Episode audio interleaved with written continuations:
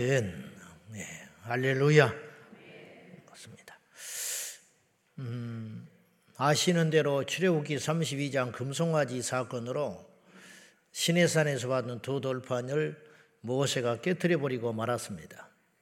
그래서 이제 피바람이 확 몰아친 거지요.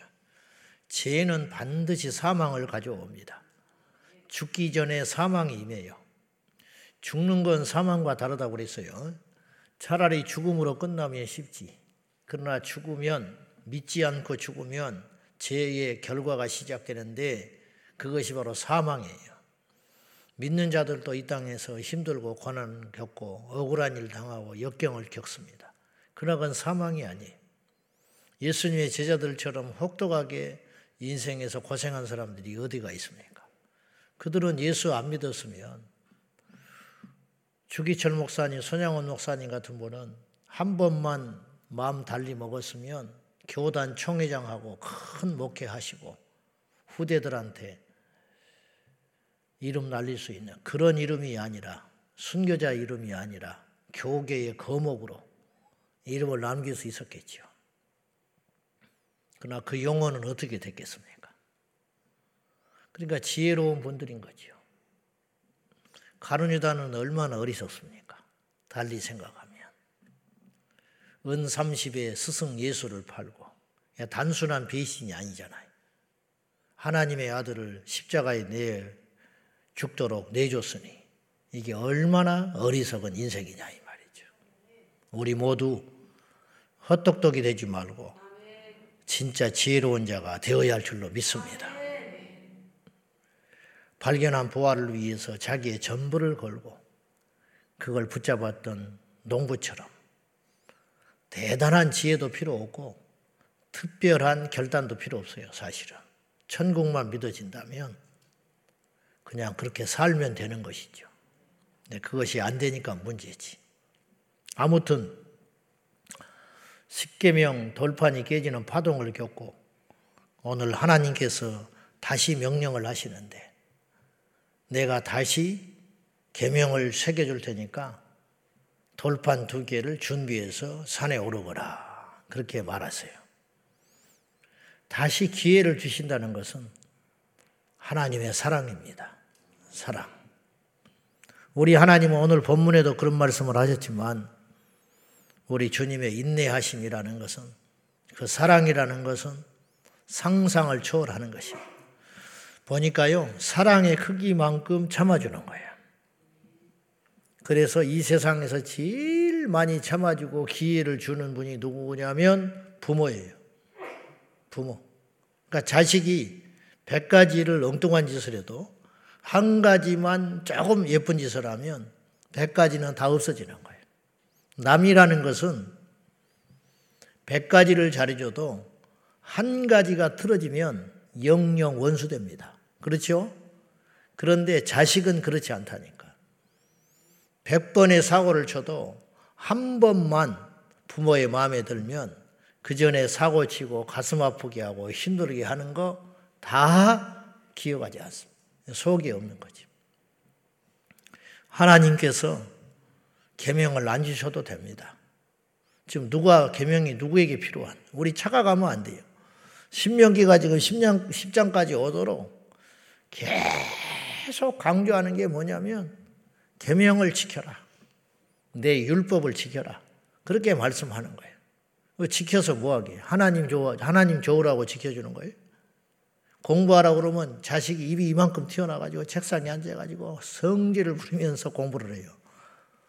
부모 입장에서는 기가 막히죠. 나 좋아라고 공부하냐, 이마 나 좋아라고. 어? 네 장래를 위해서 공부하라고 하는 것이지. 근데 그게 안 되는 거예요. 철이 없으니까. 우리가 똑같아요.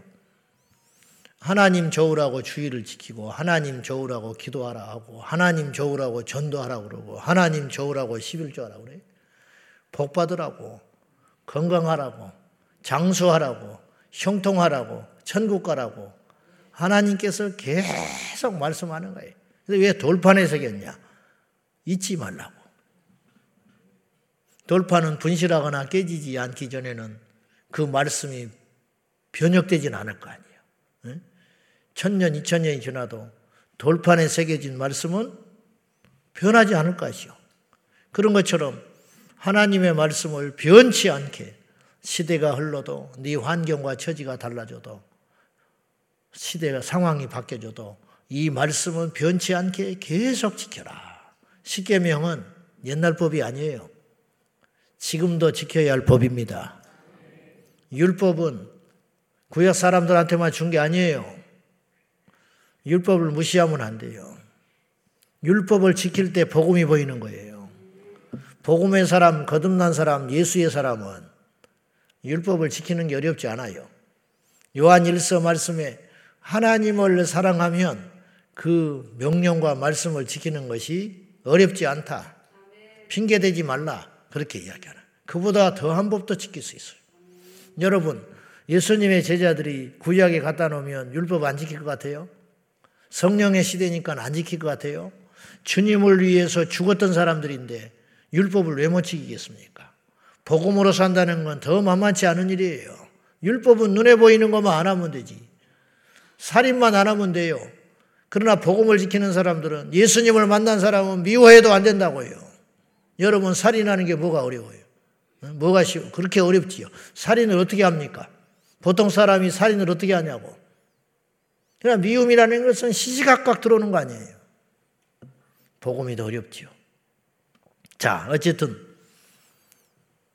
하나님께서 계속적으로 인생들을 향하여 인내하시고 기회를 주시는 거예요. 저도 생각해 보면 얼마나 숱하게 많은 기회를 하나님께 받았는지 몰라요. 여러분도 다 마찬가지. 횟수의 차이만 있지 하나님께서 우리를 엄한 잣대로 딱 갖다 댔으면 인류 중 누구 하나도 하나님 앞에 설 수 없어요. 하나님 입장에서 볼 때 우리는 얼마나 불결하고 더럽고 악한 죄인인지 몰라요. 그럼에도 불구하고 주님께서 길이길이 참아주셔서 1만 달란트 빚진 우리의 힘으로 도저히 감당할 수 없는 그 빚에서 헤어나오게 하셨는데 우리는 그것도 모른 채 끊임없이 정죄하고 심판하고 판단하고 비판하고 살아가죠. 어리석어서 그렇습니다. 아담이 범죄하고 에덴 동산에서 그 하나님 앞에 배신을 했지만은 하나님께서는 아담이 입은 그 너덜너덜해져서 말라버린 비틀어져 버린 나뭇잎 옷을 제하여 버리시고 가죽 옷을 입히시사 수치를 가려주게 하시고 가인이 동생을 때려 죽인 죄를 지었지만 표를 줘서 죽음을 면케 하시고 이 하나님의 사랑 아니에요. 가론 유다가 그의 스승 예수님을 파한다고 마음에 흉계를 품고 있을 때 끝까지 예수님은 기회를 주셨습니다. 회개의 기회. 이 그릇에 나와 함께 손을 넣는 자가 나를 팔 자다. 본인은 알 거 아니에요. 누구한테 한 말인지. 그러나 그 모든 걸 버린 것이죠. 우리도 마찬가지. 지금까지 우리가 지금 이 순간에 우리가 이 자리에 와 있는 것은 어찌됐든 객관적인 증거로 저나 여러분이나 예수 안에 있는 것이죠.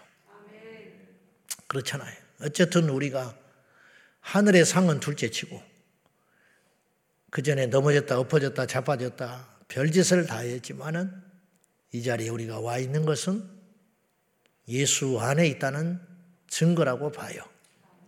근데 앞으로는 어떻게 하겠냐? 앞으로도 우리에게 수많은 고비가 저와 여러분에게 올 거예요. 그 고비를 올 때 잊지 마라. 하나님의 사랑을 잊지 마라. 돌이켜서 그분의 낯을 피하여 숨지 말고 기회를 주시는 하나님, 다시 은혜를 주시는 하나님, 그 사랑을 잊지 말고. 그러니까 어찌 보면요. 하나님께 범죄하여 하나님께 징계받아서 심판받아서 멸망길로 간 사람보다 가론 유다처럼 스스로 자신을 정죄하여 그리스도 예수를 떠난 사람이 훨씬 더 많아요. 사실 그래요. 지금 이 시대도 마찬가지. 자기 스스로 올무에 빠져서 착각해가지고 나 같은 것을 하나님이 용서해 주겠냐? 나 같은 것에 예배를 받아주시겠냐? 나 같은 자가 다시 교회를 갈 수 있겠냐? 이러한 섣부른 의심에 빠져가지고 예수께 못 나온 사람도 얼마든지 있을 것이라고요. 그 사람이 더 많을 거라고 봐요.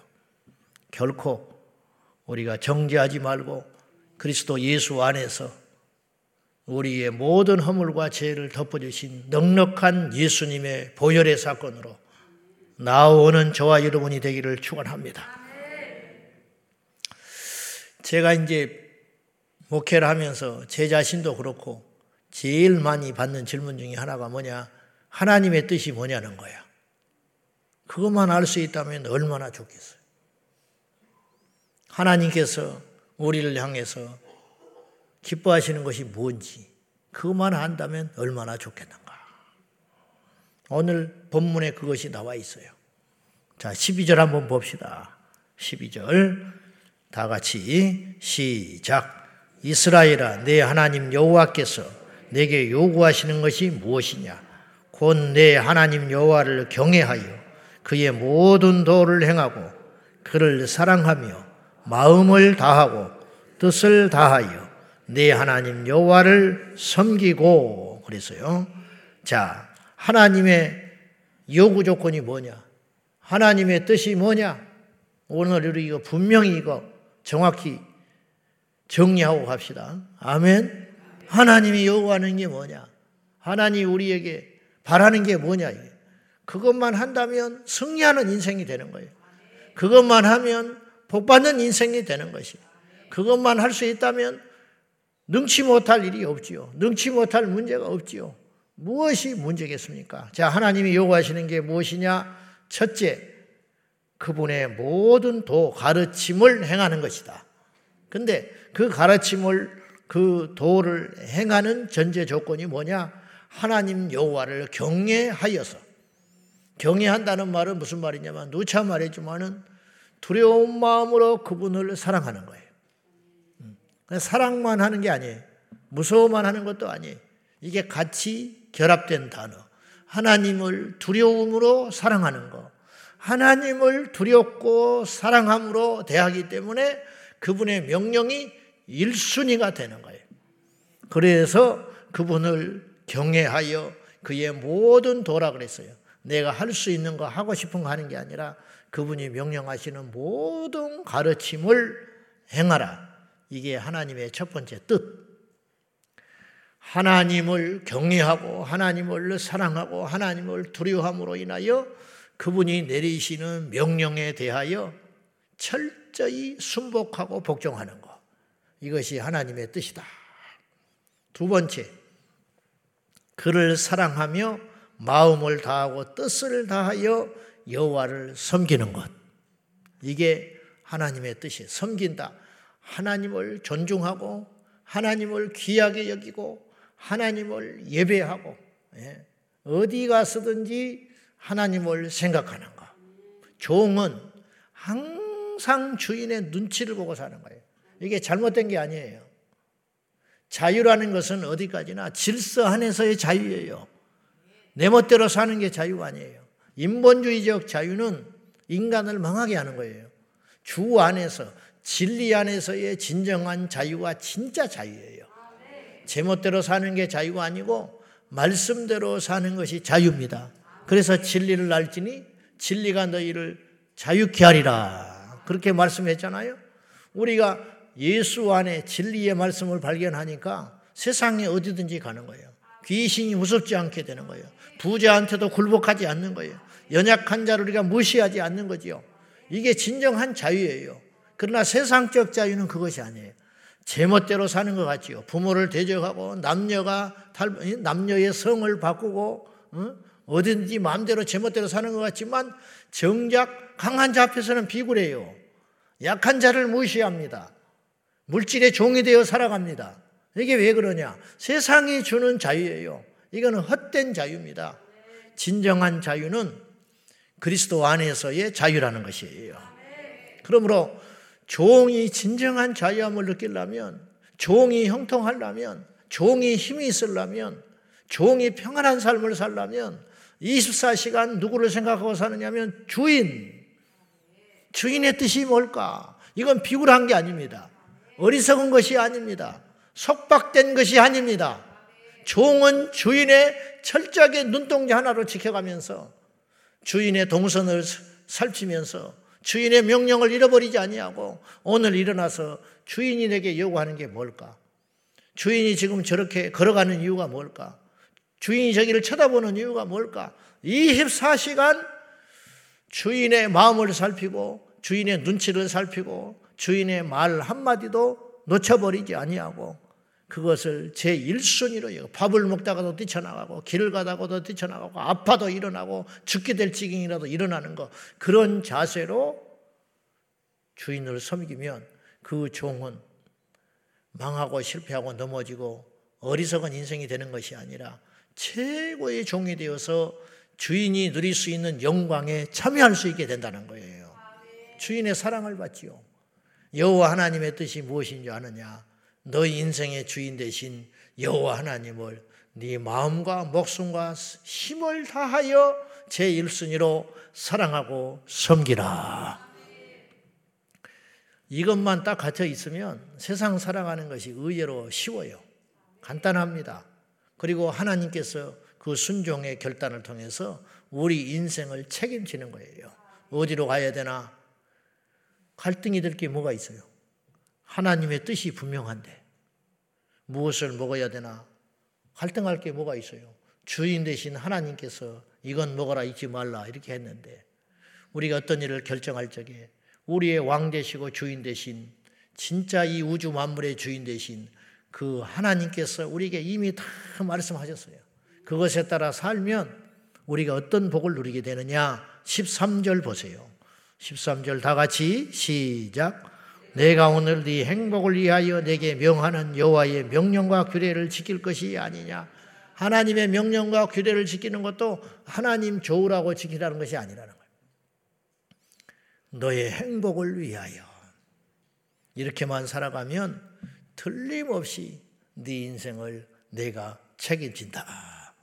종이 먹을 걸 왜 염려합니까? 주인을 잘 섬기면 주인이 알아서 아이고 저거 밥때가 됐는데 배고프겠네. 밥 먹자. 아이고 저거 얼굴을 보니까 오늘 뭔 일 있나 보네. 오늘 하루 쉬어라. 아이고 날씨가 추워지는데 옷을 저렇게 얇게 입고서 다녀서 되는가? 야야 두꺼운 옷 좀 입혀라. 다 알아서 해주시는 거예요. 네 행복을 위하여 내 명령과 규례, 규례를 지키라고 한 것이 아니냐. 어리석게도 그렇지를 못해요. 그래서 불량한 종, 어리석은 종은 어떻게 살아가느냐면은 16절을 보시면은 다 같이 시 16절 자, 다 같이 읽습니다. 시작. 그러므로 너희는 마음에 할례를 행하고 다시는 목을 곧게 하지 마라. 우리가 세례 받잖아요. 세례는 뼛속까지 들어가는 물이 아니지. 할례를 받아도 남자의 표피만 벗겨지고 마는 것이지. 그런데 하나님께서 할례를 행하게 하시고 세례를 행하라 하신 것은 심령의 할례와 심령의 세례를 주시기 위한 뜻이라는 마음의 돌이킴. 겉으로만 세례받지 말고 심령의 세례를 받아라. 겉에만 할례를 받지 말고 심령의 할례를 받아서 완전히 다른 존재가 되어라. 그리고 목을 곧게 하지 마라. 교만하지 말아라. 뻣뻣해. 종이 뻣뻣하면 어디서 먹을 거예요? 순종을 어떻게 합니까? 그래서 교만을 하지 말고 마음의 진정한 할례를 받아서 옛 생활을 청산해 버리고 우리가 타고난 기질이 있어요. 우리가 타고난 기질, 강한 기질, 약한 기질, 급한 기질, 우유부단한 기질, 뭐 단호한 기질 이런 것 위에 복음을 더 씌우지 말고 세례를 받으므로 세례라는 것은 원래 침례기 때문에 물속에 담겨서 죽는 거거든요. 그러니까 예수님과 함께 십자가에 죽어서 저에게도 기질이 있고 여러분에게도 다 기질이 있을 터인데 기질 위에 믿음을 더 씌우는 것이 아니라 이 기질을 완전히 예수 안에서 죽여버리고 버리면 버리잖아요. 다시 주워들어요. 엘리사가 엘리야를 따라갈 적에 소를 다 잡아버리고 쟁기를 불태워버리고 쪼개버리고 따라갑니다. 그러니까 돌아갈 길이 없어요. 쟁기를 잡고 뒤를 돌아보지 말라 했어요. 제자들은 그물을 버리고 배를 버리고 아비도 버리고 예수님 따라갔어요. 그것이 바로 죽음이에요. 그것이 진정한 할례. 그 할례를 우리 모두 이 시간 받아서 나의 옛 기질과 성품 그걸 가지고 그 방식으로 예수를 믿는 게 아니라 그 방식을 다 십자가에 못 박아서 죽여버리고 백지 상태에서 나는 오른쪽으로 가려고 하는 경향이 강한데 말씀을 보니까 왼쪽으로 가라고 했어요. 그러면 왼쪽으로 가는 거예요.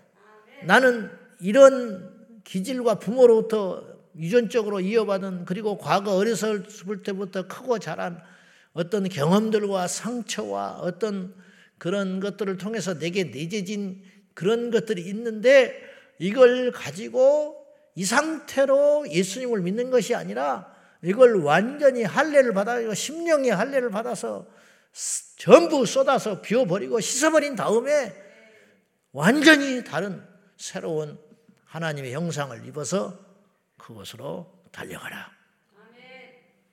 근데 그런 일이 많지가 않아요.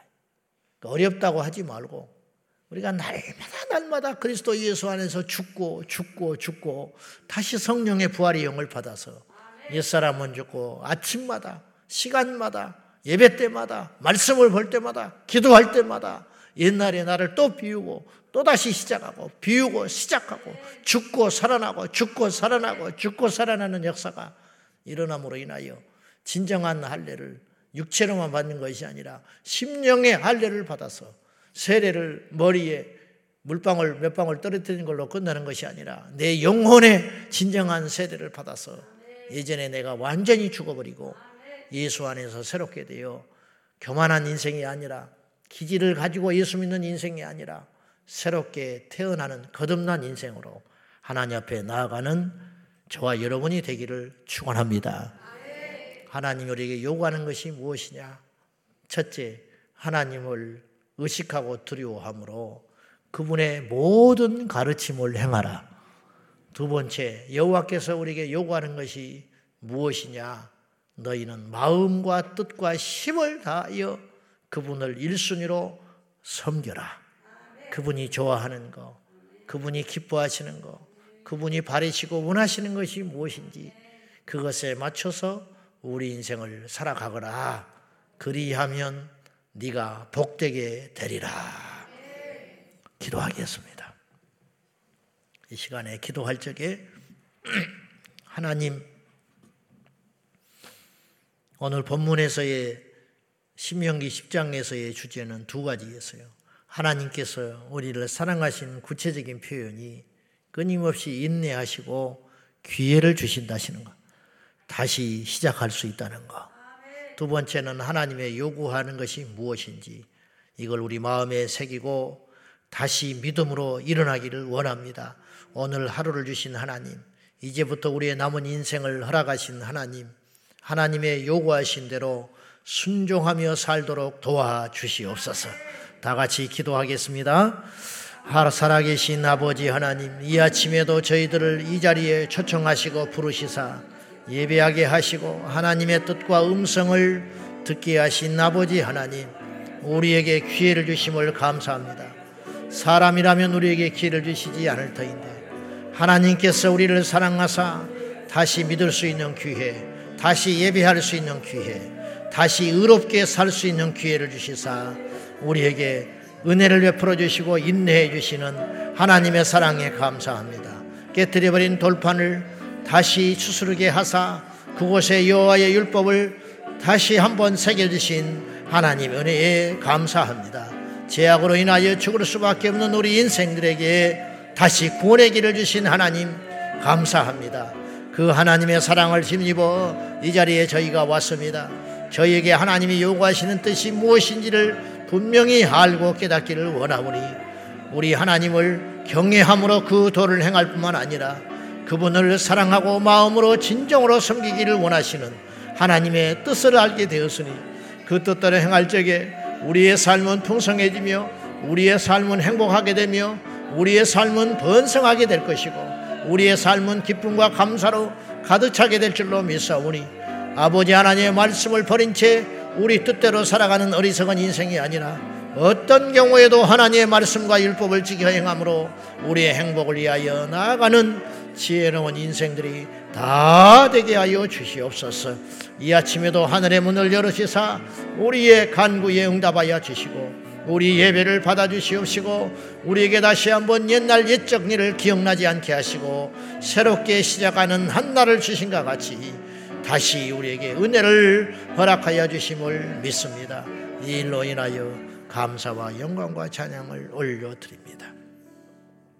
억만제약에서 건져주실 뿐만 아니라 그리스도 예수를 인격적으로 알았다 자처하면서도 불구하고 끊임없이 오늘이 예배하기 직전까지 아니 오늘 예배하면서도 조차도 범죄하고 속으로 하나님 앞에 완악한 우리를 불쌍히 여겨 주시사 기회를 주심을 감사합니다. 깨뜨려 버린 율법 새겨진 십계명 돌판을 다시 준비하게 하시고 변치 않는 하나님 말씀을 새겨 주시사 인류에게 하나님의 뜻을 가르쳐 주신 아버지 하나님의 뜻을 알았으니 그 명령과 법도를 지켜 행함으로 하나님께서 주시는 축복의 통로가 막히지 않게 하여 주시고 이 험하고 악한 세상 우리의 미약한 힘으로 이겨나갈 수 없으니 여호와를 의지하오니 여호와의 종이 되길 원하오니 여호와의 노예가 되길 원하오니 하나님의 붙들리는 인생이 되길 원하오니 주여 우리 인생을 책임져 주옵소서. 예수님의 이름으로 간절히 축복하며 기도하옵나이다. 아멘. 주여, 주여, 주여. 살아계신 아버지 하나님 은혜와 사랑을 감사합니다. 연약한 우리